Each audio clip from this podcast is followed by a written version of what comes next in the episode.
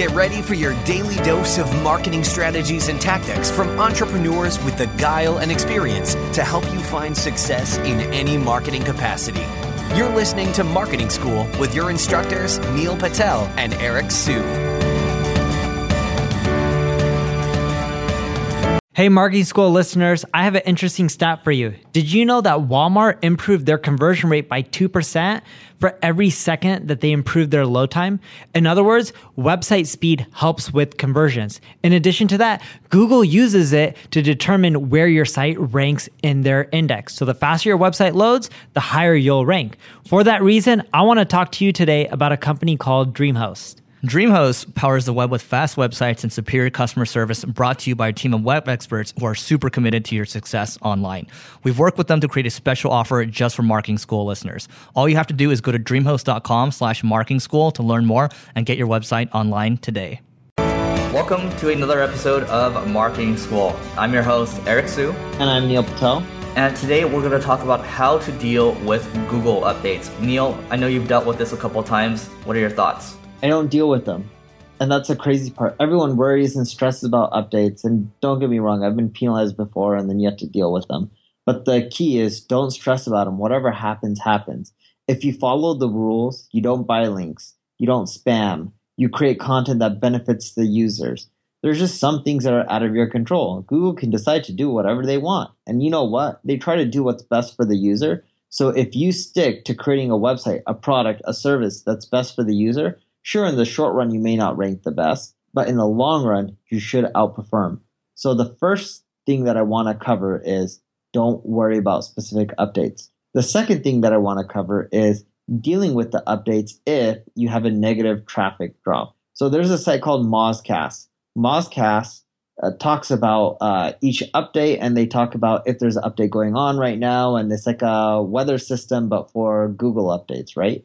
And the higher the temperature, the higher chance that Google's doing something. So that's one, so you know if an update's happening. Two, Moz also has a list of every single algorithm change and the specific date. So then if you have a traffic drop, you want to go look at their algo list changes, that one pager that just breaks them all down.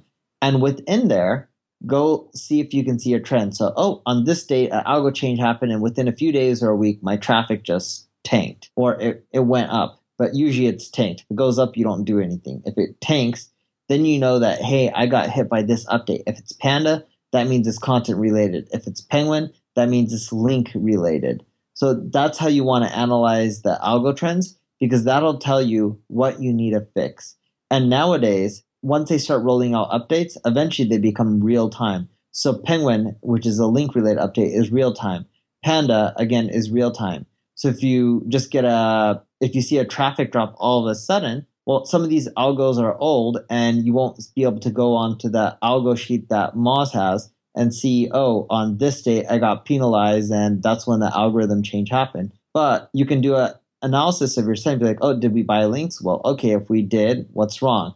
I don't know if we bought links. Well, you can go to Ahrefs, put in your URL, and see if you have any bad links coming to you. Moz also breaks down which links are spammy through Open Site Explorer, and I believe Majestic does something similar as well. As for content quality, read it yourself. Go look to see if your content's low in quality or high in quality. Ask some other people. Look at your Google Analytics, see if your bounce rate's extremely high and if your time on site is extremely low. That'll give you rough ideas of what you need to fix, where, and why. Yeah, I think the big thing is the people that worry a lot, and yeah, don't get me wrong, you know, organic traffic from Google is really important, but you want to make sure if you have a complete holistic strategy, you know, if you have that, you're you're able to diversify. And I'll give you an example right here. You know, our traffic at Single Grain, there was a Google update that happened, and we didn't really do anything. We're like, nothing happened. You know, we don't buy links. We just create a lot of content. We're just trying to create more and more. And for whatever reason, our, our traffic dropped. And, you know, I was talking to Neil about it. But then at the same time, I knew that I had, uh, you know, traffic coming from other sources, right? We have uh, podcasts, you know, we have uh, just other areas, uh, other websites uh, as well. And then also social channels too. So, you know, for us, like, yeah, it sucks. But looked at it and we're like, okay, we're just going to keep going, you know, business as usual. And, you know, we look at it, uh, traffic from last week, you know, our traffic has started to, um, you know, go back to the, the, you know, where it was before. So it's starting to trend upwards again. And yeah, I mean, we, we don't worry about it too much. I, I think I've I've been a part of you know companies in the past that are you know rely entirely on organic traffic, And if something bad happens, literally their business evaporates overnight. So you want to make sure you have you, that you you know you have other uh, leverage points that you're not you don't have all your eggs in one basket. Because if you do that, your organic traffic tanks while your business can be gone uh, overnight.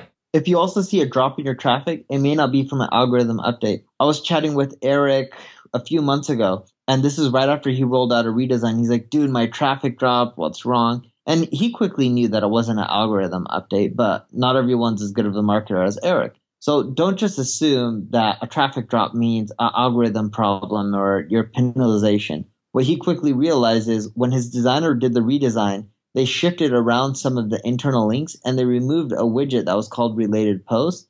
So that caused him to not have as many internal links to other pages. Once he added it back, within a few days, his traffic went back to normal.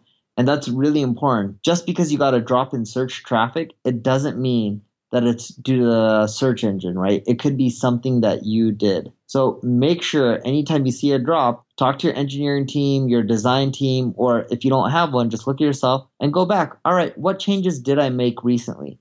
Not just the day that your traffic dropped, even a week or two before that. The reason being is it takes search engines, it could take them a week, two weeks before they recrawl your site. So a change that you made two weeks ago could finally get indexed today, and then you start seeing the traffic drop tomorrow. For that reason, you need to be careful on what changes you roll back, but usually within a few weeks of the traffic drop, it could be some of the changes that you made then that are causing the drop. And if that's the case, then what we do is we undo them one by one and see if the traffic goes up. And as you make each change, you go into your Google Search Console or Webmaster Tools, whatever you want to call it. It's the same thing. They just renamed it a long time ago.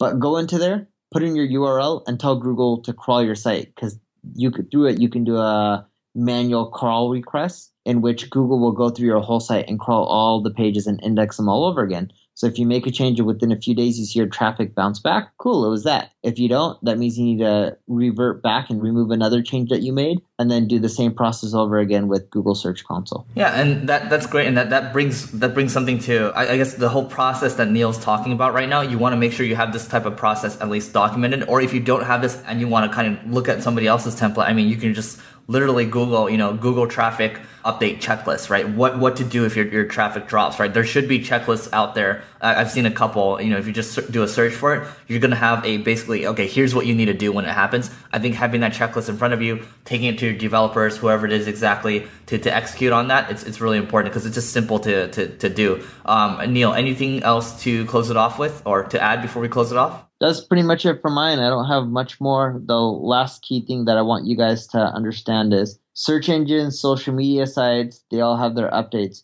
You can't stress about them, and the reason being is you can't control them. As Eric mentioned, diversify your traffic sources and don't just rely on one. All right, and that's it for this episode of Marketing School. We're always curious to hear your feedback. Also, give us other topic ideas if you have them. We're always happy to listen. See you tomorrow. This session of Marketing School has come to a close. Be sure to subscribe for more daily marketing strategies and tactics to help you find the success you've always dreamed of. And don't forget to rate and review so we can continue to bring you the best daily content possible.